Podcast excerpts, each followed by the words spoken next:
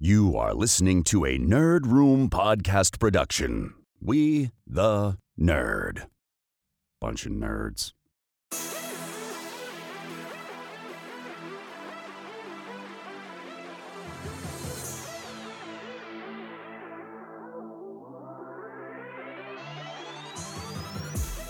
Hey everyone, and welcome to Nerd. We talk all things Star Wars, Marvel, D C, and beyond. This is episode number three hundred five, where we're discussing the Peacemaker debut episodes, Moon Knight trailer, and a Batgirl costume reveal. I'm one of your hosts, Tim. And I'm Carlos. And man, look, I am so excited for this episode because we get to talk about Peacemaker, the show that was sat right on top of my most anticipated list, is delivering in a serious way. And we're going to talk about those first three episodes, our favorite parts, what this is doing to that entire T V show genre itself. Like it's it's it's evolving it so rapidly, so wildly, and I can't wait to to discuss it here in just a few minutes. We're also going to discuss a brand new Moon Knight trailer that dropped on us yesterday during some football game, but yes, it is up, of course, on YouTube and all over Twitter and that. I don't know why they do these drops in the middle of games because it's up on YouTube right away, but we get to talk about Marc Spector and what that show is going to look like, dropping here at the end of March, making March an even bigger month than it already was with the Batman dropping there. And Batgirl, speaking about the Bat family, we had a lot of fun talking about this last week, and we got our first costume reveal from Leslie Grace, showing the duds of what is bound to be one of the biggest H B O Max movies, maybe theatrical movies of twenty twenty-three. I cannot wait to get, dive into that a little more because my oldest was super excited about that reveal, and I can't wait to talk about that a little more. But Carlos, just you and me this week, just like last week, a little bit calmer, a little less chaos in the world. But man, how you doing?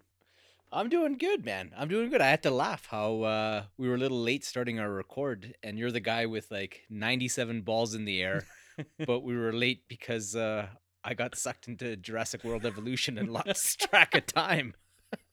Hey, man, if you're going to be late to the show, that's an appropriate way to do it. You know, that's a that's a Tim approved if you're out there doing a little bit of the world. Yeah, well, I had to I had to care for the dinos. I had a disease outbreak, and uh, that it, it just goes to show how much I care that I was a few minutes late to jumping on the computer.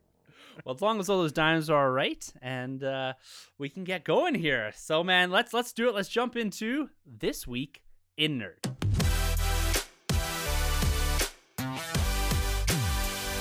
All right, everyone, welcome to This Week in Nerd. This is our weekly news segment where we discuss the latest and greatest from the world of nerd. And, of course, we can't go any further in this episode without talking about Peacemaker. James Gunn's Peacemaker, the spin-off T V show that dropped on H B O Max last week, that is a direct sequel, really, to The Suicide Squad that dropped this past August, also written and directed by James Gunn. Now, Carlos, we had pretty high expectations walking into this show from what John Cena was able to put to screen, the potential for this being a rated R and H B O Max series, and also James Gunn behind this, directing it, writing it, and really developing this out of a love and passion for the character and for the on-set dialogue that he had with John Cena, and really spun this out really out of nowhere, it seems. But the first three episodes, and I love that they did this, a big chunk of the show dropped.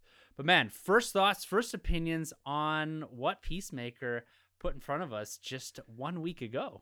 It blew me away and totally exceeded all my expectations, but not in the way that I thought it would. It was a completely different experience than what I had in my mind, but it was so much better and so much richer, and uh, it's a special show, man. Like, it's ridiculous.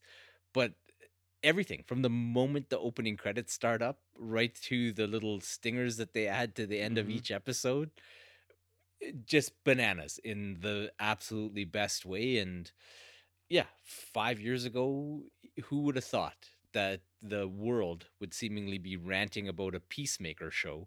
Heck, even I didn't know who the heck Peacemaker was at that point in time, but uh, you know what? Here we are, and uh, we're all the better for it. So it just goes to show that you don't know what you want until you have it in front of you. Yeah, and have a good writer and a, a formula that they want to put and try and do something a little different. The R rating of this, I think, really benefits it. It lets it open up and run wild. But also the fact that there was expectations from us, I think, from a James Gunn perspective and from what we saw in The Suicide Squad. But from a character perspective, there's almost no expectations, right? They really can go anywhere with this property because it is basically ground floor. Yes, it is an established D C comic book character, but there's no one saying Peacemaker needs to be this way specifically. They can forge their own path and do their own thing. And as long as it is engaging, people are going to love it. I am the same way as you. I had high expectations going into this because I love John Cena and I love Gunn. But this absolutely, like you, blew my friggin' brain apart. I sat down and watched this, and that opening dance sequence, the credits there, the no sell on the dance, and the music is brilliant. And even that back and forth that Peacemaker has as he's being released from the hospital about Aquaman and all, it is, that is such a way to just capture you. And I'm literally sitting by myself laughing out loud at this.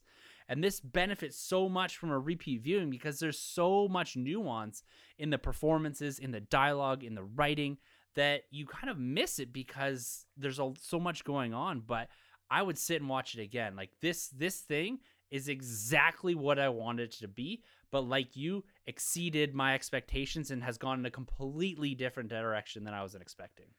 Yeah, and like right from the hop where you get this previously in The Suicide Squad, mm-hmm. and you have a recap of the movie, or certainly a focus on the Peacemaker portions of it. Amazing. And then you get, it legitimizes the whole thing, I think, in the second episode where you have Amanda Waller herself make a cameo. Mm-hmm. So that Viola Davis is coming to play ball was was pretty cool. And yeah, the humor is just ridiculous. And just the fact that it almost in your face embraces the fact that it's part of a larger D C universe. Yeah. And you know it's there and it's connected, and you have Viola Davis's Amanda Waller.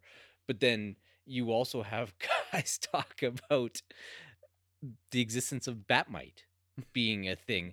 So to think that there's this fifth dimension imp plaguing the Batman, who would be Ben Affleck's Batman, is hilarious to me. Like, it's just like I, I had to rewind a bit of the show because I got lost in my thoughts of what that would look like with Ben Affleck's Batman trying to deal with Mister Missus Plitlick, and or at least the Bat Batman version of it in Bat-Mite. So yeah, it's just cool, just cool. Like so many little Easter eggs, and who knows what'll count for stuff, and who knows what's being played for gags. But they've just done a a great job of it, and you can tell the whole thing is a labor of love for mm-hmm.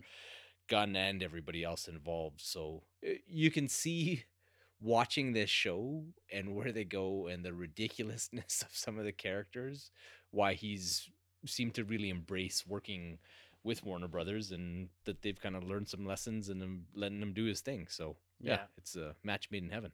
Yeah, and I, I want to touch on on that point you made about the richness of everything. And this is a James Gunn trait. Everything he touches, he is able to bring this level of engagement that you don't get in a lot of properties. And I'm loving what I'm seeing in the Disney Plus M C U stuff. But this, these first three episodes are better than anything that they have put out there, I think, personally. And some of it goes to the level that he's able to capture your attention and make you care about everybody on screen almost instantaneously. Like each one of these characters, like you go to Horkhart or whomever, we got to see them in the Suicide Squad, not as much as the, the main Suicide Squad, but they were periphery characters. And now immediately I find myself invested in all of them. And that goes down just to the simple dialogue that they have across the board. All of these supporting characters have a role to play, an important role to play, but you feel something for all of them. Like, are, do you, you get kind of that same sort of level of engagement for each one of these, from vigilante all the way across to even some of the police officers? Oh, definitely. Like you, you're interested in what all of their backstories are, and you want to know right away. And that's, that's the hallmark of good writing, right? Like you want to know uh, what the new girl's background and connection and her yes. role is going to be in, in the group.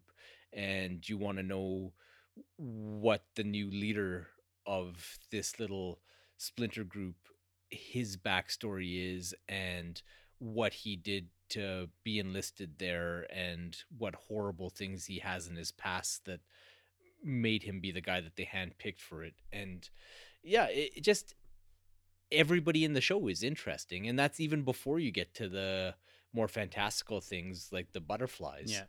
And yeah, and just the way they play with the police officers in it and how they take a throwaway character like the couple whose apartment he breaks into, and they actually give them a bit of a recurring role throughout the episode. It's just, it's just good writing, and it gets you engaged. And yeah, I, I couldn't believe how much I enjoyed this show. Yeah, it's wild. It's absolutely wild. Now, John Cena is a big piece of this. He's the focal point, of course, Peacemaker. But he himself, again, I think, elevates his performance from The Suicide Squad. I love what he did in that movie. But here again, the chains are off. He is able to explore this character without many boundaries. And you start to sympathize with him a little bit, even though he has this turn in Suicide Squad, which is shown actually in that previous scene.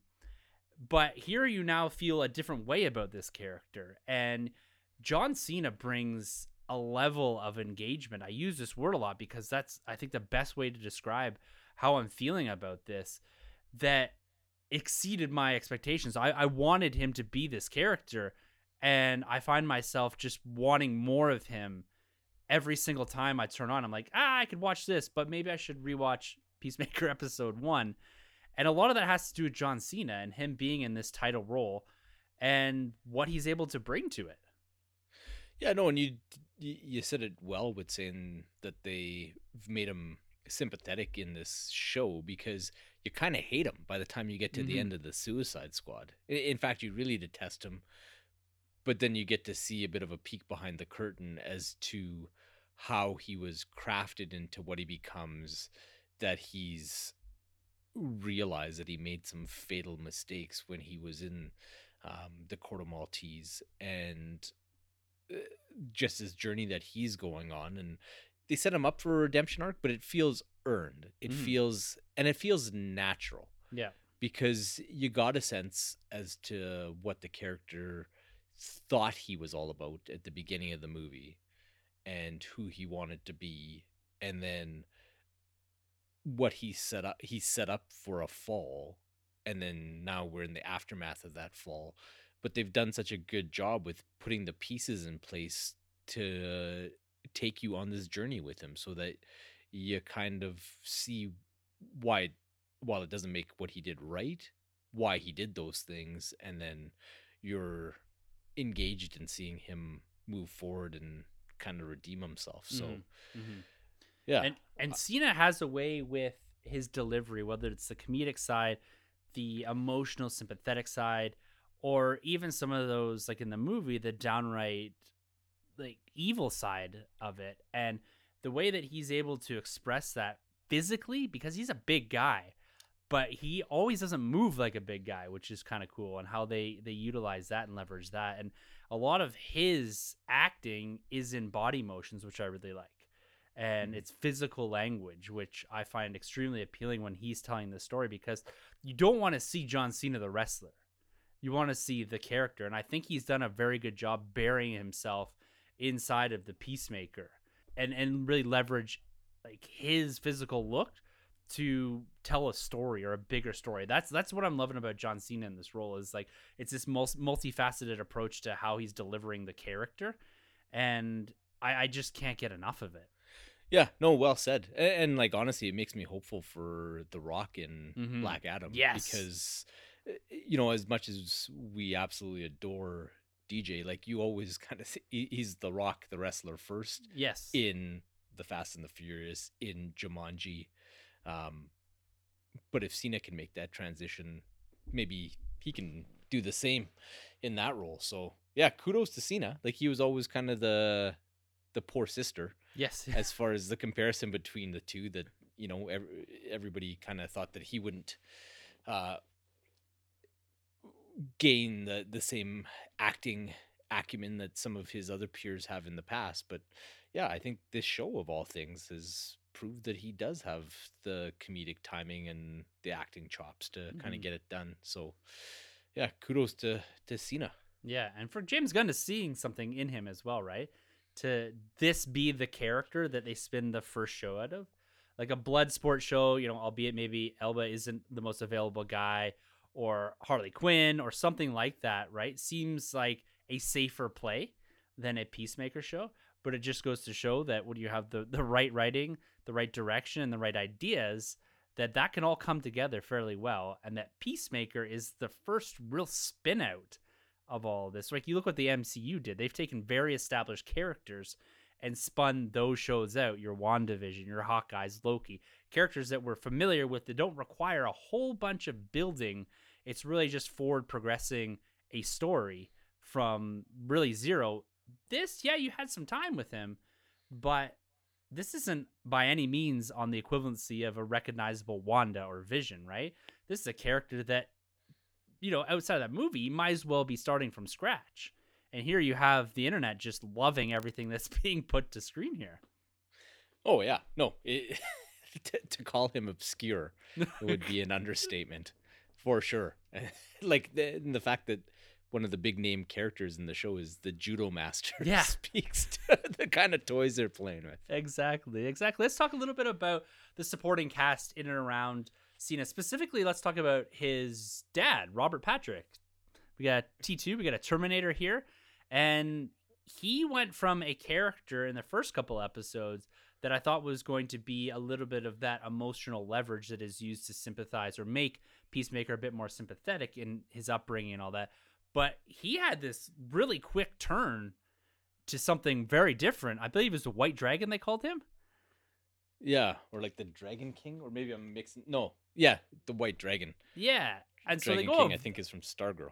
A very, they go a very different way with that. And so they're building up kind of a, a dual, I'm not sure if this is like a dual enemy thing or what it is, or if it's serving two different purposes. You have like this grander butterfly project type thing, and then you have this White Dragon thing that's kind of brewing in the background, where Peacemaker's maybe going to have to make amends with his past, being his father, and then also have to be the hero for this butterfly story, which at first I was thinking, what is this? And then the reveal in itself, it it's kind of weird, but at the same time, I'm into it. Maybe a bit more extraterrestrial, whatever.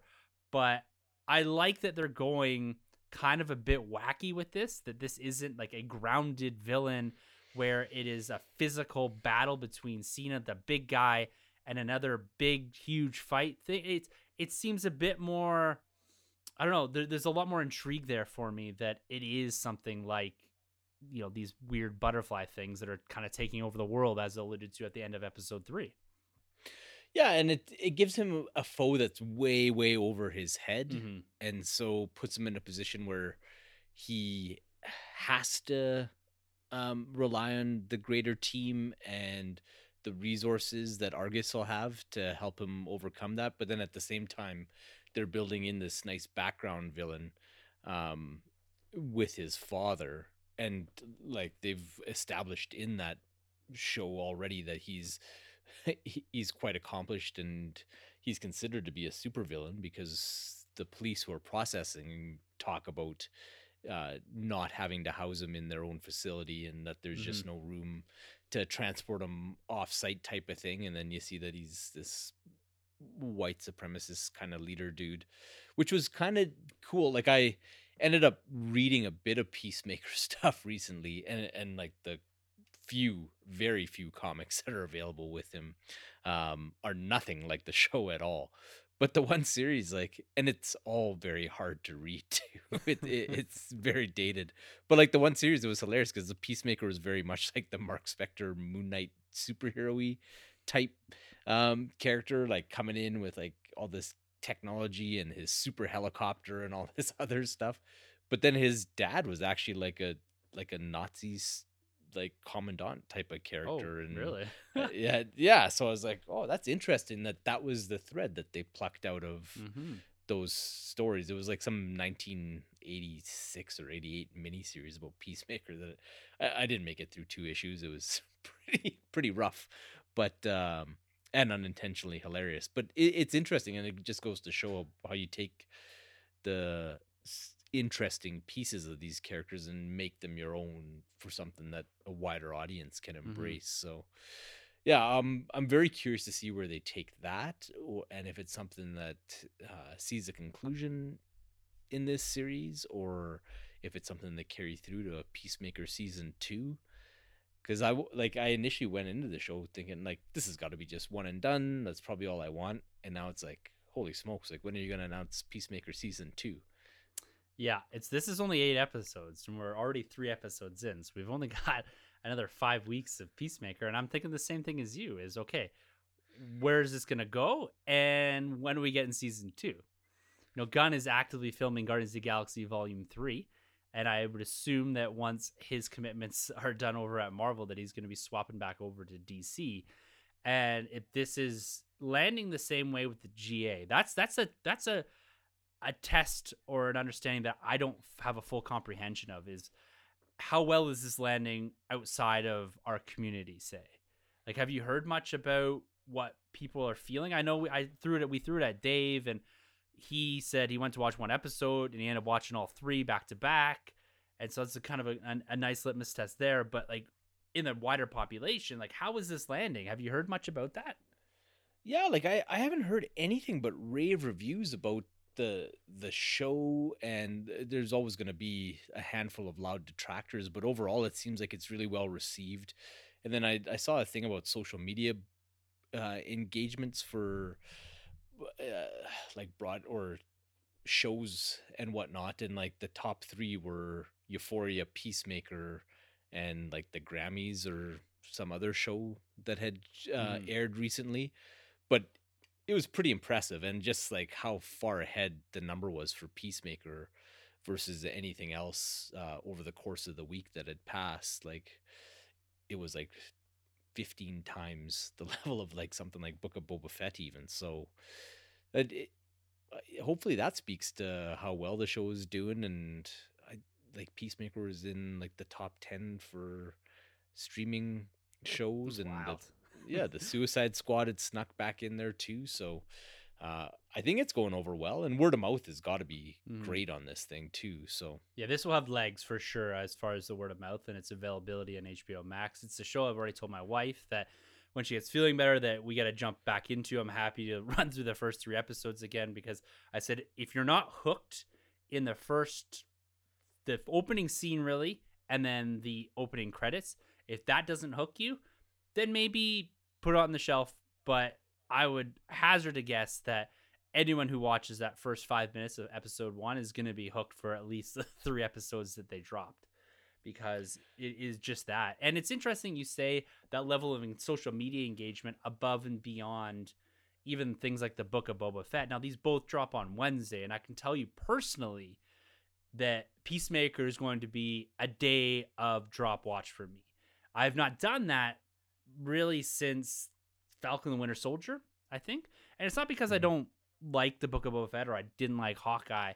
It's just these aren't things I'm rushing to. But Peacemaker is something that tomorrow morning when it drops that I'm going to squeeze in some time to watch it. I know, and you're a busy guy right now. So I found that article that I had sent you. So number one for engagements was Euphoria at four hundred forty thousand. So Peacemaker was two at two hundred ninety-five thousand, and it was the Golden Globes at mm. two hundred eighty-eight thousand. So that's actually pretty impressive, because you got to think with how most of us consume award shows now, so we're not watching it live. You're just no. poking around on Twitter and other when social I think media. The Golden Globes was like a social media. It wasn't even an event. I think it was just all on social media. Oh, maybe it goes to show how much I I paid yeah. attention to it. So yeah, so Peacemaker was two hundred ninety-five thousand engagements, and Book of Boba Fett was ninety-six. Oh, wow. So, like, and I just use that um, show as a comparator just because it's another big it's thing a, under it's one a of huge the property. Favorite franchises. Yeah. Yeah. Yeah, so. Uh, that's, that's a really interesting comparison, because with the Book of Boba Fett, and we talked about it last week, guys, go check out our discussion on the first three episodes of that as well.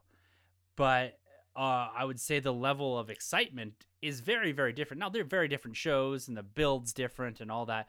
But I think the thing that for me that this Peacemaker show has that the Book of Boba Fett is missing at that point is that initial hook, intrigue, and that desire to want to see more and more and more.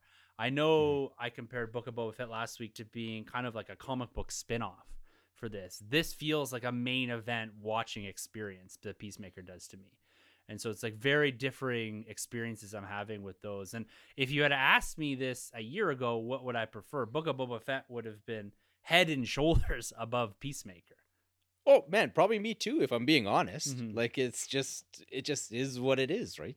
So yeah, no, I'm, I'm glad. Like I, I, if you listen to five minutes of this show, you know that I always really flag wave for anything that's got um, some artistic intent behind it and that there's some passion from the creatives working on it. So uh, that's certainly what this is born from. Clearly, uh, the the name says it all. the, the fact that it's a Peacemaker show and to see it thriving and finding an audience, and lots of big names in media have been watching this thing and ranting and raving about how much they've enjoyed it. Oh, it just brings a smile to my face because mm-hmm. yeah, it, it's coming from it's coming from the right spot and it deserves all its success. Yeah, it's awesome. I can't wait to, to plug in episode four tomorrow, and I guess it'll be a couple of days ago when this episode drops, and we get to run another five weeks of this. And you know, realistically, we're living in in quite a, a remarkable time.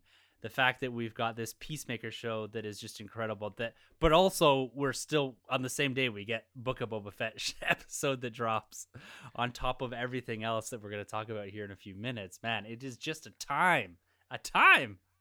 Yeah, it's crazy, man. It's crazy. We record tonight, and Superman and Lois and Naomi yes. are in in a two-hour block. And then, yeah, tomorrow you get Book of Boba Fett and Peacemaker. Mm-hmm. It's insane.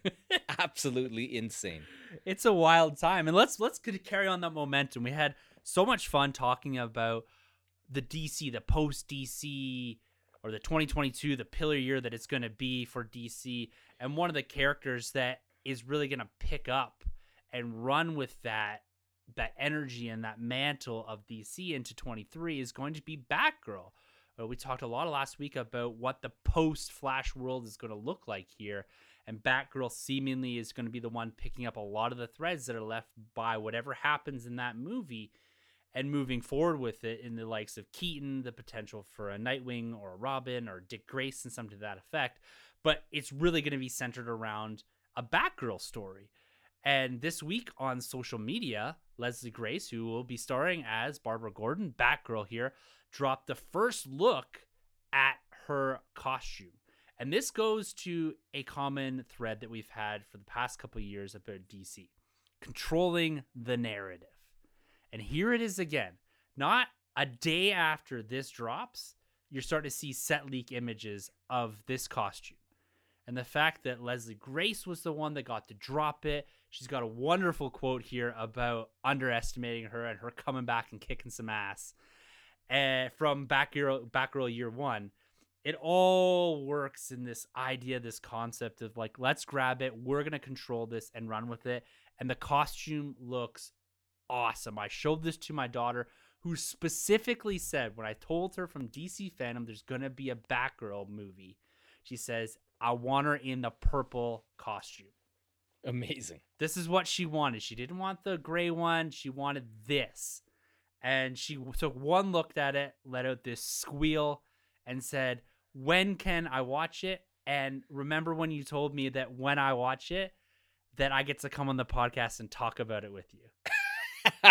Amazing. That is incredible. You can't top that. No. That is the best endorsement that anyone could ever need for what they did with that costume. Yeah, it it was so cool. Uh, what, like, what are your thoughts on this? Initial reactions when you saw this, the cowl, the red hair, of course. We've got the yellow, the purple, the great emblem across. It looks like a dynamic suit, but it also looks like it. It's not this high-tech suit either, which I really like. Oh man, like we were we were watching Peacemaker, two episodes, and then it was kind of time for bathroom break and popcorn and all that kind of stuff. So people pick up their phones and right away, like all of us kind of get hit with this thing, and universal praise for this costume in my house too. Like I think it's perfect. Like they it's ripped straight out of the back row of Burnside comic books, and I always liked that look. Um, for me, Babs is best when she's a self-made character, and mm. and she typically is. So I like that it's it's a bit of an industrial-looking costume, and uh, but at the same time, it's got enough refinement. Like, this isn't the Spider-Man No Way Home. Yes. Like hoodie costume. Uh, it looks like a proper superhero suit, but um, it, it's also not over the top. And it's so funny because, like, every single negative comment I saw about that costume, if you go back to in those people's timelines to their back row comments, it was basically the expectation they set for themselves is that she was going to have that Arkham Knight Batgirl armor. And it's like, no, that's like, A, it's not really Babs, and B, it wouldn't fit this show or this uh, this film from everything we know about it. So, yeah, this is perfect. And it, you can't you can't say that you want comic accurate suits and criticize this, because this is a bona fide suit that she had for a long time.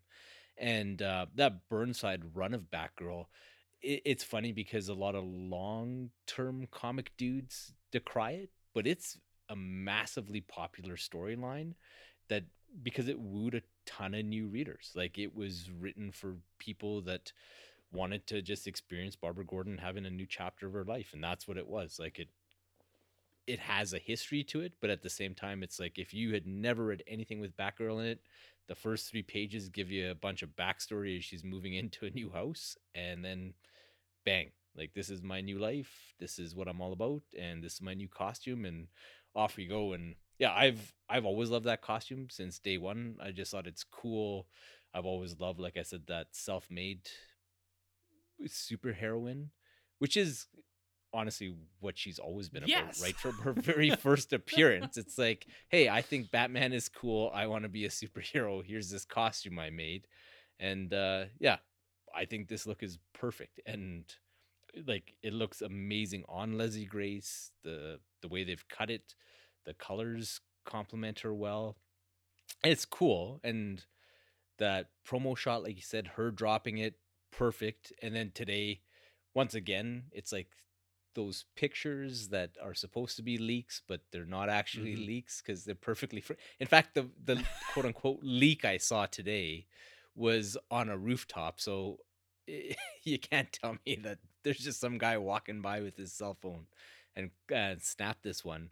But it was cool. Like, it was the way it was lit. It almost had like a a really dark purple black kind of color to it, and she had goggles yeah, on, looking that. down into something. And yeah, it like every day I get more and more excited for this project. And like, the directors today just, you know, put out this little TikTok video ranting and raving about how cool it is to be working on Batgirl, and yeah, you just can't help but catch that energy. So no, and I'm I'm, I'm feeling that. It, it's palpable for, for me as well in this house too, with my my oldest loving what's going on here. And I liked your point there about the Burnside run that you brought up, about them going into this new chapter of her life and really giving you a few bits and pieces, but you can kind of just jump into it. Low barrier for entry.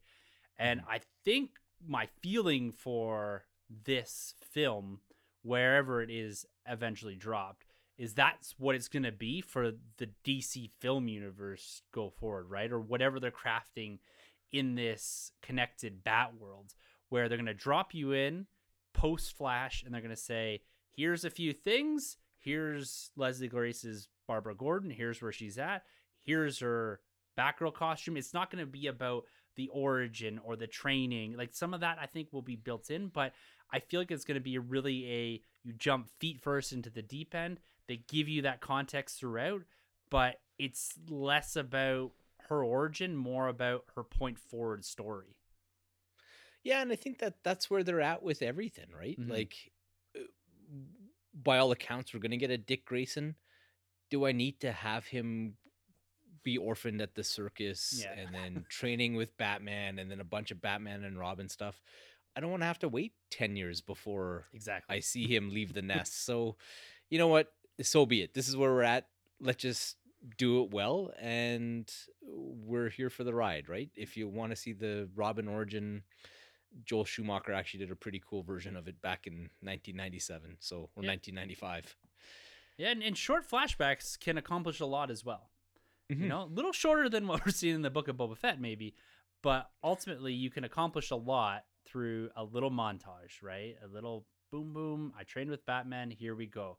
And you can use that to leverage story points off of as well. And so, yeah, this discussion and from last week, our discussion on, on D C film in general and where it's going in twenty-two, you know, there's a lot of big movies up, but I'm already looking at this one being like, okay, let's, let's get through this and into the next one. You know, we're queuing up Batman here and now Moon Knight in the, the month of March of twenty twenty-two, but I'm already thinking, okay, H B O Max, D C, it's time to announce, like, when is this coming? Is this late twenty-two? Is this early twenty-three? Like, do I have to wait a whole year to see this? Where is this happening? When is this happening? Yeah, it's cool. It's cool that just, and I'm right there with you. And as excited as I am for every project, it's just, I, I don't know if it's because it's the one that's been in front of me the most or what the deal is, but this just seems like something special and that you need to hurry up and get in front of my eyes because mm-hmm. It's it's a it's gonna be a cool one. Yeah, and I think what's what's capturing me a lot more recently is the deviation points from the quote unquote norm, right? Look at No Way Home. We took a Spider-Man story, we exploded it, or they exploded it into this wild multiverse experience, and it was absolutely incredible. Peacemaker, a character that you know I I, I have never read a comic book. I didn't even know who this character was until less than a year ago. And boom, it's my one of my favorite shows, one of my favorite comic book shows that I've ever seen. You get a character like Leslie Grace and Batgirl here who has got my excitement through the roof just from the energy and what they're putting out there. And then now we got Marvel dropping this new trailer, this new Moon Knight trailer on us, which is another character that I have zero experience with. Like, I don't even know if I've even read a comic book that Moon Knight's passed through, if I'm being completely honest with you. But looking at this trailer that they dropped on us, I'm now so excited for the story, and I've been invested in the M C U since the beginning, really, but I've had a pretty solid tie to a lot of characters that have been the focal point of the storytelling. Your Captain America's, your Iron Man, Thor, all this, the Avengers, essentially. That was always where I spent most of my time reading comic books, was in that portion of the Marvel comic universe. And now we're going into something that's completely different, and it's going to be a new experience for me. But I know you've got a ton of experience yourself in Moon Knight with Marc Spector, and we've detailed that a lot. But I want to get your initial reactions here on this Moon Knight trailer and how or if it hooked you in a meaningful way, given that you have some underlying foundation for this character and where they could or could not potentially take it. Oh, yeah. Like, this has got me probably as excited as I've ever been for a Disney Plus M C U show. It, like, the trailer wasn't even half done, and I was just in the bag for it, ready and waiting. Because, like, I love that they're, like, uh, Marc Spector's mental health issues are the key thing that actually makes him special in the pantheon of all the Marvel superheroes or just superheroes across the board, because you just don't see it. And then how they weave the superhero aspects into that and what is real, what is not, what is actually happening, what what is he perceiving. And they seem to have done a perfect job of it, but just with this being a live action take on it, uh, right away I'm like, oh, they're doing it almost, it had like a Memento feel to it, mm-hmm. where these things are happening and he doesn't know if they're actually happening to him, how his hours are passing, why he's tired all the time. And I was totally sold. And then you add on top of that an actor the caliber of Oscar Isaacs playing against Ethan Hawke, who's also a phenomenal actor in his own right. Uh, It, it looked really, really cool. I loved everything they were going for with the trailer, that it's absolutely a Marc Spector story and that they're going to be playing with all the elements that made him such a great character in the comics. And the thing that I think is the coolest is that they realized, or from what I could tell, like, they realized that just his mind is so dense for storytelling that this seems really self-contained. Mm-hmm. Like, and I think that's the best way to do it, because I think Moon Knight functions really, really well when he's self-contained, where the story is about him and him trying to negotiate the things in front of him, sometimes with unparalleled confidence, sometimes with zero. And uh, when you have the other Marvel characters just kind of pass through, it makes it just the, that much cooler. Um, but when you have them kind of integrated into a system, it doesn't quite work, right? Like, I think that that's what broke Troy with the Avengers comics, was when they had the big Moon Knight run, and he's just like, ah, I don't, I don't yeah. like this. It just, it just doesn't work, right? And and that's been my experience with it too. Um, so yeah, I don't read anything where it's the crossover type stuff, but like, his current book is, like, for the Marvel stuff, it's probably my second favorite book after Daredevil. Um, and uh, I, I'm really enjoying it, and it's certainly very new, new reader friendly if anybody wants to jump in. I think issue six just came out on Wednesday, was the last one, but yeah, it's it's a great, great book, and um, doing a lot of interesting things with the character. And I I also do sense that this is Marvel Studios' own version of Marc Spector Moon Knight, and they've kind of owned it with the sense that I got from the trailer, and I think that's cool. Wicked. I think that that's how yeah. you've got to do it, and there's just... he he's one of those characters that people have their own favorite version, ironically, but there's no way that you could fit them all within the confines of one show and tell a good origin and giving him a, a meaningful uh, antagonist. So yeah, it'll be cool. I, I do hope that they integrate like his Judaism, because it's a pretty big part of the character, and they it's a strong reason as to like his faith journey, um, why he was susceptible to being taken by Khonshu, the mm-hmm. Egyptian god that kind of takes him, and then him trying to reconcile things with his family, and it just it makes the character a lot stronger. So that's the that if I haven't asked from the books, is I hope they kind of plant at least plant the seeds for that. But aside from that, like, yeah, give it to me. Like I'm I'm here for your all new, all different M C U Moon Knight, and I think it'll be cool. It, it's looking phenomenal. Like having, like I said, very little to no experience with the character. The thing that intrigues me the most about this is that it almost seems custom built for a mini series or a six episode yes. where it mm-hmm. has this inherent built in mystery to it, where every episode, when you finish it, you're going to be thinking, I don't know if this episode was real or fake. Like if this was in his mind or if this is in the real world. And that's what I'm excited about, is that every episode, I hope that they leave you in a place where you don't know what is real and what's not, and that the audience is on this journey with Marc Spector and they're not on the periphery of it understanding what's going on. I want to be so integrated into his headspace that one episode I think, okay, I think this is the real world, and then you have the next episode I think, well, maybe not. You know what I mean? Like that's that's what I want from this, and it seems like they're building that that way, where they're the mystery.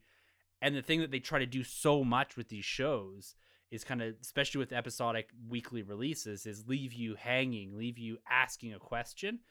And mm-hmm. the fundamental piece of the narrative is going to be that. And I think that's a really cool way to to approach this. And the fact that it's not a movie actually has me quite excited too. Yeah, and that'll be what makes it different, right? And like the Jeff Lemire run of Moon Knight, it was very much that. You'd read issues and you're like, this actually happened, or mm. is this all a dream, or what's going on here, right? And then you go into the next one, and sometimes it ties to the next issue and sometimes it doesn't. So yeah, what you're saying you're you're hoping for from the show is definitely something that's a, on the table as far as things you can play with with Moon Knight. And uh and he just looks cool. Yeah, yeah. Talk to me about talk to me about this costume, right? At the end we have this line from, I believe it's Ethan Hawke, saying, embrace the chaos. And you see him open his arms, and he ends up with the Moon Knight costume. So a nice big look at the costume itself here, in the light, moving. We got, we've seen that reverse punching thing, but is this the first time we're, we're seeing whatever's on the ground that he's actually punching?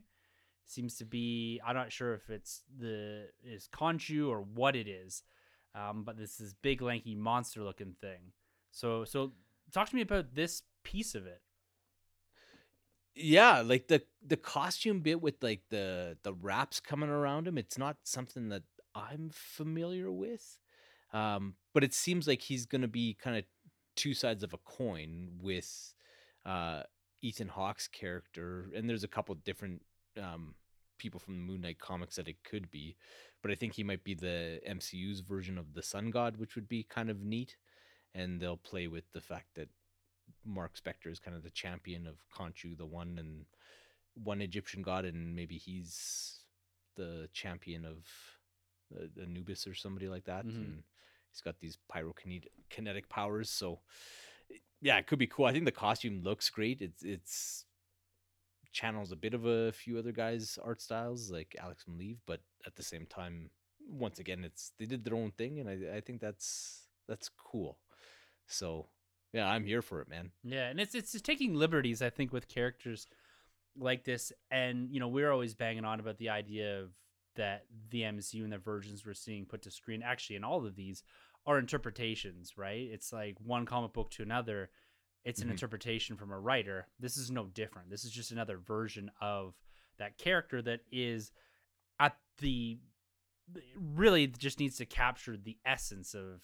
of the character, that and that is the through-going thread, as opposed to the exact story being translated from a comic book directly up. It's it's just it's not feasible to do that, right? And you're trying to attract a wider audience even, and so they're gonna pluck from different pieces and create their own thing, a hybrid, if you will, of this character and of these stories, and and tell it so it fits inside of the larger, grander narrative that they're building, but also to give it its its own agency to run in a direction and, and do something different and cool. And so I think a character like this and a character like Peacemaker, you have a bit more room to wiggle around. Like, you will have your hard and fast uh, detractors from them moving or step sidestepping certain aspects of the character and all that, but at the end of the day, I think they can kind of do whatever they want here and establish this as, you know, the G A Moon Knight.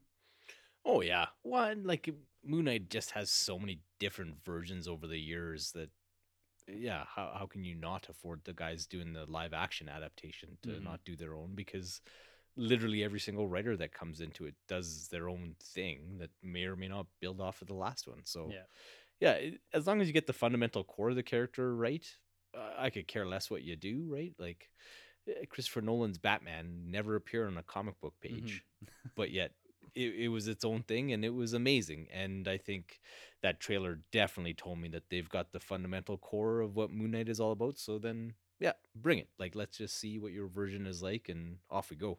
Yeah. Well, we don't have to wait too long, man. March thirtieth, they finally announced, along with a, an awesome poster, to be honest. Oh, yeah. That poster is money. Oh, yeah. Yeah, it was one of the best ones. It's the, the subtlety of it, I think, is where it, it really screams to me, is that it's got the right pieces there. And, you know, Marvel posters lately have been very loud. And mm-hmm. I like this. I like subtle when, when, especially with a character like this, I think you need it. But man, March thirtieth, we got the, the, the month of the bat just became uh, the one that, you know, what is it usually? Is March usually in like a lion, out like a lamb? So we're in like a lion, out like a lion, I think. Yeah. Is it March or is it April? It doesn't matter.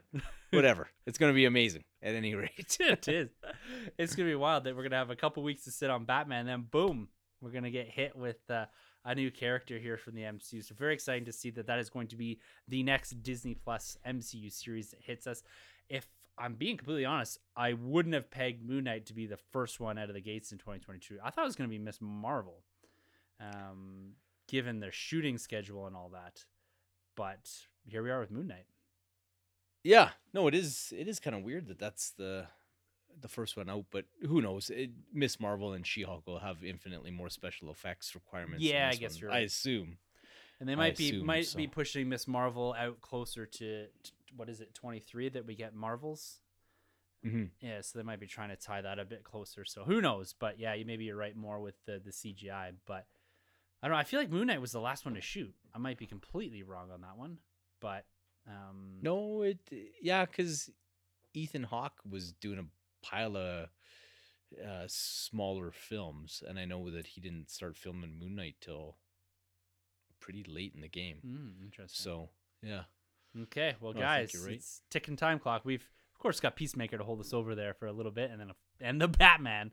So it's going to be an exciting ride, and uh, thirtieth can't come soon enough. So we are feasting, we are feasting, my man, and it is uh, everything's looking great. It is in front of us. We live in, like I said earlier, a pretty wild world right now. Yeah, don't we get Morbius in there somewhere too? I think I want to feel like Morbius is April now. It's definitely the second quarter. So what does that put it? Yeah. Jennifer, March, yeah, April I think is when we get it. Oh, okay. I thought it might have been February, but whatever. April seventeenth, it, it, maybe, I don't know. But it's coming. Yeah, it might be coming to Netflix for me if they delay it one more time. But yeah, I'm not gonna be sprinting out, like, unless you guys get back and be like, oh my god, the end credit scene of Morbius is amazing. Like you were with Venom, and I kind of found that online. Yeah, no, that was the the only thing worth watching from Let There Be Carnage. Let There Be Garbage. Well, man, it's been another exciting week in Nerd, but we got to do a segment now, man, that we have not done for the better part of a month just because of the format of the shows. A lot of uh, looking back, looking forward, reviews. Last week was a little bit chaotic. So let's do it, man. Let's jump over to Our Week in Nerd.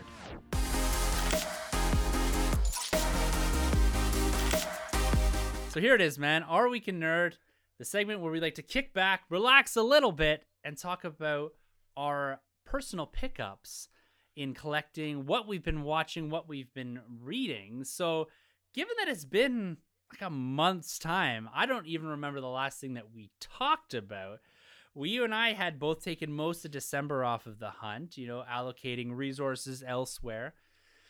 But what what do you what do you guys been up to recently? What have you been up to? I should say it's only me and you here. Been up to recently, my man. Uh, you know what? The plastic is it's been quiet on the uh, on the acquisitions front, but that's opened up the doors to a few other things. So, uh, did lots of gaming, and since last we had a segment, I actually started and finished the Guardians of the Galaxy P S four game and absolutely adored it. Like, what a fun narrative, and the gameplay was pretty cool, but uh, it was the character work that they did in the game, and it's it's a game where the way you interact with your team kind of influences how uh, they react to you and how you kind of progress, and you're able to power up um, your team of guardians. But man, it, it was a pretty cool experience. I don't want to spoil anything, but uh, they take you all through the Marvel cosmic uh, lore, and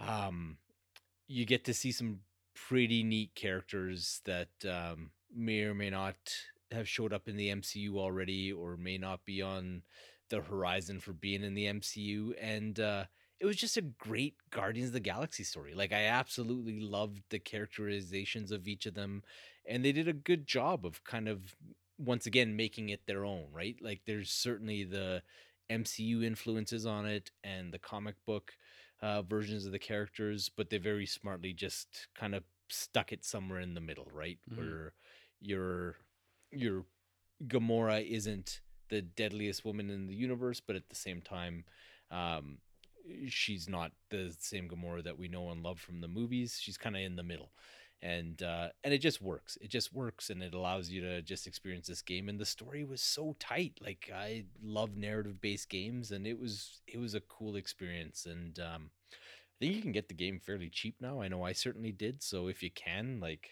I think it cost me like thirty bucks Canadian. Oh, wow. And yeah, it, it was a wonderful experience. I, I really enjoyed that one. And then uh, the kid and I just polished off Resident Evil eight and uh, Resident Evil Village. It was it was a pretty sweet experience, and a nice continuation of where they've taken this uh, new set of games in the franchise. Uh, it certainly wasn't as scary as Resident Evil seven. Like, it didn't make me nauseous at times. Oh, Jesus. I, oh, seven was ridiculous. How scary and just like, just your nerves and how you you not never knew. Yeah, because it's like this first person, and I'm not I'm not a jumpy person by any stretch of the imagination, and I'm not squeamish, but God, there was a few times where I was just completely and utterly unsettled in that game. And this one isn't that. Um, this one is significantly less scary, but it it also just has a really neat story and keeps you guessing, and it builds the story as though it's something completely different than anything you know from Resident Evil, and you're like, why are there vampires and werewolves running around? But then they tie it perfectly into all the other games and the existing lore with the Umbrella uh, organization and everything else, and bringing in some of the legacy characters and whatnot. And uh, it, it was cool, and that was another one that I got kind of on the cheap as well, so that was sweet. And then in the our usual space, it was all about Stargirl Season two. Um, with us cutting the cord halfway through uh, its run, I ended up only seeing the first two season or first two episodes, and then um, without a access to a P V R or anything like that, it had kind of fallen off my radar. But uh, Amazon Prime in Canada carries it, and man, I just love this show. And it like actually might be one to kind of experience with your wife and your daughter, because it is very okay. much. Uh, family friendly, and it's about a young girl's journey into becoming a superhero and stuff like that. And it's it's pretty accessible, but it's it just it's just charming. And um, this season they and they did in the first season, but this season they really leaned into uh, a bunch of the Justice Society stuff, and a whole bunch of the deep cuts characters were coming up from the Justice Society comic books, and then uh, they played with like. Uh, a character that I really, really loved during James Robinson's run on the Starman comic book. So uh, this season was just phenomenal, and the, it's well acted, and it's got some money behind it. And it's a, it's a pretty cool show. And it, it's another one that's certainly a labor of love. So yeah, I, and I'm not one to binge, but I found myself watching like two episodes in a, in a sit kind of thing. So it's pretty good. And you got you got Owen Wilson over in the M C U, and uh, Luke Wilson in, in this show here. So got them all. Yeah, yeah. So that was uh, that was the set of the brothers, and then uh, there was a pretty special acquisition this week. A pretty special acquisition. So uh, we did our Nerd Year resolutions uh, a show or two ago, and uh, one of my resolutions was like we didn't we literally. didn't even get off the mic. So finished the record, and we're just kind of doing the unwind post show. Troy's talking to me about something, and Tim's like, hey, how much you want to pay for that Captain Rex? So my second uh, Nerd Year resolution was to acquire my daughter a six-inch Black Series Captain Rex figure, because she's got a pretty cool little collection of clones going, but she adores Captain Rex. Like Captain Rex and Ahsoka, I think, is what she thinks herself and my dad are, and uh she just loves loves loves that character. But it was such a hole in her collection that she has all these pretty cool clones, and the Clone Wars Anakin, Obi-Wan, and and all that kind of stuff, but no Captain Rex. And uh Timbo starts smashing those keys as we're like literally post record. No one has listened to this show yet, and he's like, hey, how much you want to pay for this Captain Rex? So kind of throw him a price, and uh, he goes into negotiations uh, with some lady on Facebook Marketplace, I think it was. Mm-hmm. But uh, basically, for ten bucks over retail price, uh, he makes some magic happen. But uh, why don't you take it away, man, and you can uh, tell the rest of the story. Yeah, well, I- I've got such a, a soft spot for for both of your girls, because we we I share a, a passion with each of them. You know, one being Star Wars and one being Jurassic Park. And so I find myself always wanting to to help out there, right, and encourage that, because you know, me having a soft spot there, and then my my daughter just thinks that your girls are are like the most amazing people in the world, and and I so I always appreciate so much the role models that they are for for her, and then eventually for my youngest one when she gets a little bit older there. And so soon as you said that, I went, my wheels started turning, and I said, okay, I'm just going to jam this in and just see what happens. And uh, you guys are chatting away there about something, and like you said, I saw this pop up and had only been up for a day or two, and And so I sent her a message right away just to say, is this still available? But even before I had asked you there, and um, she took the price kind of right away. And I said, will you hold it? And she said, yep. And I said to Carlos, I said, look, man, like this is like an absurd distance away from your house, the way that she had it posted. I was like, you know, I want to get out of the house. We had been under basic like semi lockdown quarantine during this like wild end to the last year. And we hadn't been out a whole bunch, and said, I, I need a reason to escape my house for an hour or two. I said, I got this, man. Like, I'll drive down there. Uh, you know, it, Carlos headed me off the payments. And so all that went super smooth. I grabbed it and I was sitting in the car and I said, you know what, man? Like, I know you guys were out and we were supposed to be with you, but given everything that had happened over the last couple of weeks, we weren't able to go. And I said, I got some free time here. I'm just going to scoot up right to, to, to his house. So unannounced, just go pop it into the, uh, into the mailbox, and fired off a text, said, check your mailbox when you get home, and boom, scooted off. And, uh, away it all went. And, you know, a couple hours later, I get this just incredible video and we want to share that video, the, the audio that is, with you guys here. So I'm gonna I'm gonna actually drop it in here so you guys can experience it. What? Oh my god! What is it? Captain Rex! Oh my god! I literally thought I would never get this. Was that from Tim? Yeah, oh. Tim did all the work. Favorite uncle now, a hundred percent. Thank you, Tim. The thing about that audio that just just had me was you could you could hear the excitement, right? And it, it just made my whole whole weekend. It was it's been a, a weird few weeks, and just reflecting back on that and being able to tell the story now, and and seeing where now she's taken it, right? You know, you've thrown some pictures up on Twitter and that about the shelves and the where this character lies now and how it sits on the, and it just it just makes me feel really good that I just contribute just a tiny bit to that. Like it's it's it's incredible, man. Oh man, it was so cool. Like it was like she she literally like I I kind of walked by her room the next morning and I saw him there, but he was like he he wasn't on her desk where she had left him at the end of the night. He was on her nightstand, and I go, "Did you open up Rex yet?" She goes, "No, I'm waiting." She goes. I go, oh, because I saw that you moved him. And she says, it's because I didn't know that he was real. Like, I woke up this morning and I just, like, took him there and I was, like, looking at him because I didn't believe, I thought I might have dreamt it or something like that. So, yeah, that was that. And then um, she held off. She insisted that I install some shelves that she had gone out and bought so that uh, she could rearrange her entire collection. And she's kind of shifted things over and she's got all her clones, but she's got Rex kind of front and center in that shelf. And then uh, on one side of him is kind of the preceding history with the Clone Wars and um, Rebels type of characters. And then on the other side is the Bad Batch, um, kind of showing, touching on his future there. So that was pretty cool. It was pretty cool. And like, obviously is a pretty special figure for her. Mm-hmm. Yeah, it, it's great. You know, that's the thing that I love about the the collecting space and, you know, how we all kind of treat it here. And even inside of the community, it's not, it's not always about your personal collection, right? It's it's about embracing it all for other people too, and and it's sharing that experience has always always been an important thing with me. It's something that I always wanted when I was younger, is to share this with people, and that's where a lot of great friendships have come from. But a lot about what this podcast is all about, right? Is just finding a place uh, to to share your love and passion, and the fact that we could extend that and share that with our families is is really cool.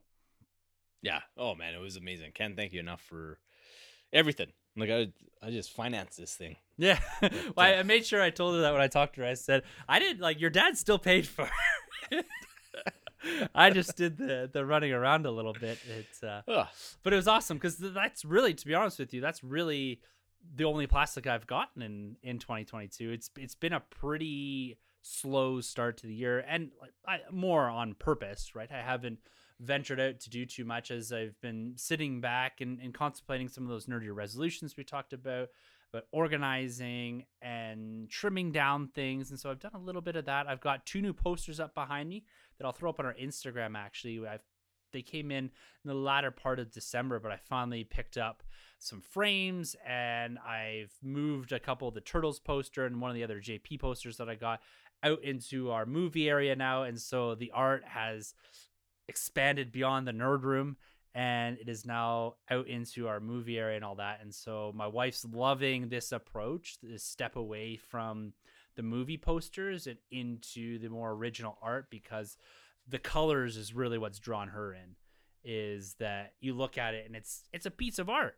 and it's incredible mm-hmm. stuff. And so that's that's been a, a really cool focus point for for expanding out and getting the nod, the permission to go beyond the confines of the four walls that I'm sitting in right now, and doing a a bit more out in that space. And it's really the art that's allowed me to do that. And uh and then even just for for the holidays, my my wife and family are always really good about, you know, buying stuff in in the space. And the one thing that I really want to shout out that I'm going to get into here this weekend, you know, I talked about Lego being a bit of escape for me, and I got the my hands on or my hand I should say on the in Thanos Infinity Gauntlet Lego piece. Oh, sweet. Yes. Sweet. Yes. I For a second there I thought you were going to say the Batmobile. No, it's it's coming, man. I got to wait until I'll do this one probably January, and then March seems like another good time to be doing one, right? As the yeah. build up to. But that a Batmobile, whether it's the Technic or the Lego proper one, I'm going to get. That's my next set. Uh, because they're display pieces like I talked about before. The Lego, for me, it's less about the kind of playability. Not that I would ever really sit and play with it, but it's got to have a display aspect to it. And these Marvel M C U pieces are doing, there's the Iron Man helmet and there's the Batman and Venom heads and all that. But this gauntlet is in that similar line where it has that black box, a little bit of prestige to it. And of course, mm-hmm. it's going to look great on display once I have it built, and it gives me that that moment to to sit and, and build this thing out. So I'm really excited to get that together. Oh, it's gorgeous! Like, yeah, the the box and the way that it's presented on there is mm-hmm. is just cool. And it, are the fingers like articulated? I yeah. imagine they would be. Yeah, they yeah. look like, just from the box I've seen, they look like they're articulated. So maybe like a snap position or something like that would be. be cool to have it. And I've got it up, actually. The box is sitting in the spot that the gauntlet will actually sit. My wife walked down, she's like, is that where it's gonna go? I said, yep, right there. So it's gonna be in front Very of my cool. I think two thousand thirteen San Diego Comic-Con exclusive gauntlet with it's I don't know if you remember, it's a big Infinity Gauntlet uh from the comic books, of course, at that time. But it's got the four figures, it's got um Star Fox, which may who's made an appearance in M C U now, Thanos, Death, and Nebula, actually, from that uh, Jim Starling run. So it's, it's a cool, cool piece. So it's going to be sitting up in front of that. So, yeah, it's uh, my weekend project. That's my plan here, is to kick back and do that. So, yeah, slow start to twenty twenty-two for both of us. But I think I kind of like that. I like that uh, we're not sprinting into this year, given not only the content we're getting, but the potential for, for so much to come at us here. You know, we look back at the last two years and we thought they were going to be slower, but they've been busy as ever in the plastic space. And so it's nice to to have a couple months off here of, of real intense hunting. Um, we know that McFarlane's coming, Marvel Legends are coming for my wallet this year, and all those that retro stuff is uh, is there, but uh, it can wait. It can wait a little bit longer. Oh, I know, man. All all the Batmans are coming. Yeah, they are. There's so I, like much. Sometimes. We saw uh, all those Funko I... Pop reveals.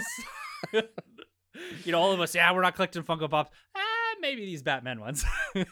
Yeah, man, my uh, my wallet, it's like that kid in the trailer in the background who's like tearing up as he rises up after pounding the crap out of that guy. Yeah. That's what my that's what my MasterCard is like. Oh, yeah. Just the thought. The thought of all this stuff. Yeah, so much. McFarlane's, the Lego already that's out there, of course, and like there was like a dozen Funko Pops revealed. That's before we've even seen the movie. I know, and it's a movie with like three, four characters. Yeah. uh, it's gonna be it's gonna be a great year, and I look forward to getting a little deeper into the plastic, and of course, continuing our discussions here about what we're doing, what we're watching, and uh, what we're collecting here. I guess the only other thing I will mention, Cobra Kai. I can't remember if we talked about this in any detail or not, but that's the fastest I've binged through anything in like the twenty twenty-one to twenty twenty-two because of where it came out. And then this past weekend, I went and watched backwards for whatever reason, Karate Kid three, two, and then one. Amazing. Amazing. Well, why not, right? Why not? And so how how was Karate Kid three? You know what? I'd never seen Karate Kid three. That's why I started there. And because Terry Silver, who's one of the main antagonists in season four of Cobra Kai, is pulled straight at us. Same actor and, you know, all the legacy from that character is pulling out of Karate Kid three and into Cobra Kai season four primarily. You know what? It's fine. You know, it's it's a typical eighties lower budget third installment in a franchise that was burning out. But it's fine. Like it, it pairs real nicely actually with this series, to be honest with you. It's pretty short. It's to the point. There's not a lot of building of much. It's just kind of there. The tournament in that really takes a back seat.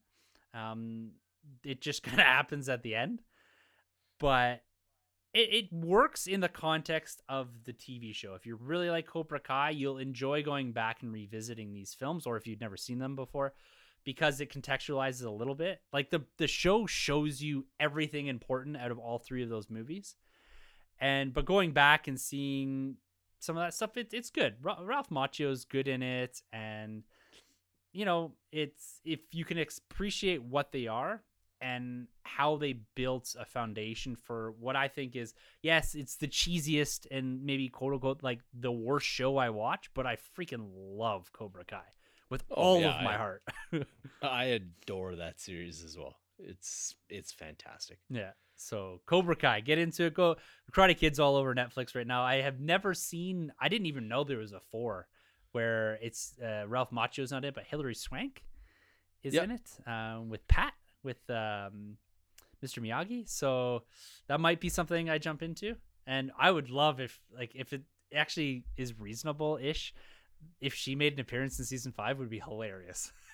I know. Well, I think it's to the. It's funny that it's to the point that she's actually the biggest star, mm-hmm. and because of that, that's the big hurdle with getting her on the show. But by the same token, that show is phenomenally popular. Oh, so so good. It's so good. Guys, yeah. If I'm going to make a recommendation for a binge-worthy show, like I'd, I think only ever seen Karate Kid one, maybe two, and I just jumped feet first into the show. If you know Ralph, if you know like the, the story, and they tell it all to you in the first. I just rewatched the first season, if I'm being completely honest with you. After I watched those, those, I've had a little bit of time at nights to burn, but yeah, it's it's it's it's amazing. Go and watch it. Like you'll have fun with it. I guarantee it. If you love the well, eighties, like, you'll have fun with it.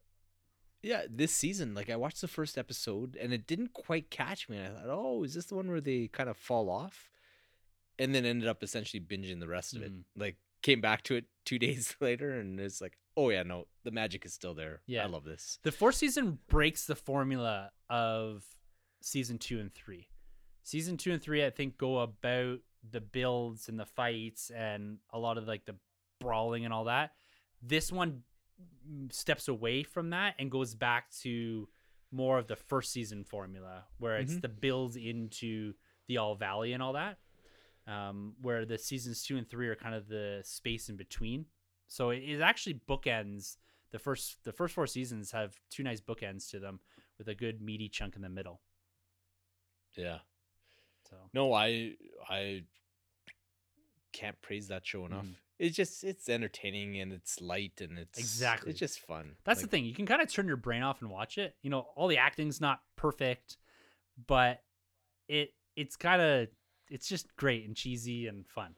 Like it's just a movie or a show you can go on like Peacemaker. You can go on and just smile, just have fun with it. You don't have to judge it. You don't have to like dissect it to pieces. It's just there for you. Yeah. No, totally. Although I was distracted with Miguel's story in the in the, in the last season because I was like, oh, they're totally setting it up to accommodate him filming Blue Beetle. one hundred percent. All these all these actors in this show are going on to bigger things. Some of them are, have had some reasonable roles in the past, but yeah, you can see them moving pieces for sure. Once you, I didn't really catch that, but once you mentioned it to me, I was like, oh, that's why.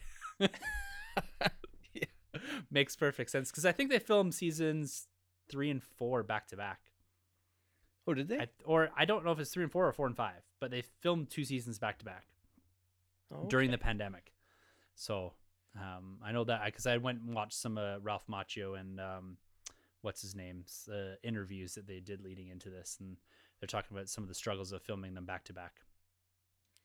Hmm, interesting. Well, I, I actually don't mind that if it means we get season five sooner than later. Yeah, I'm not sure exactly which one is the back to back. I guess you, I'll see. I'll tell you in a few few weeks once I've done my rewatch, because I can tell you Miguel is a lot different looking than he is in season four than he is in season one. There's a, a huge change, and you can see his the blue beetle coming out in him for sure in season four. It's got those scarab muscles, man. Yeah, yeah, they're they're coming. Anyways, guys, well, that wraps it up for this week and our week in nerd, of course. And again, it's been an absolute riot. Just looking forward at the things that are coming, the things that are currently in front of us, and then what's next. You know, we've got more Book of Boba Fett. We've got more Peacemaker that we're going to be chatting about, about in the next few weeks.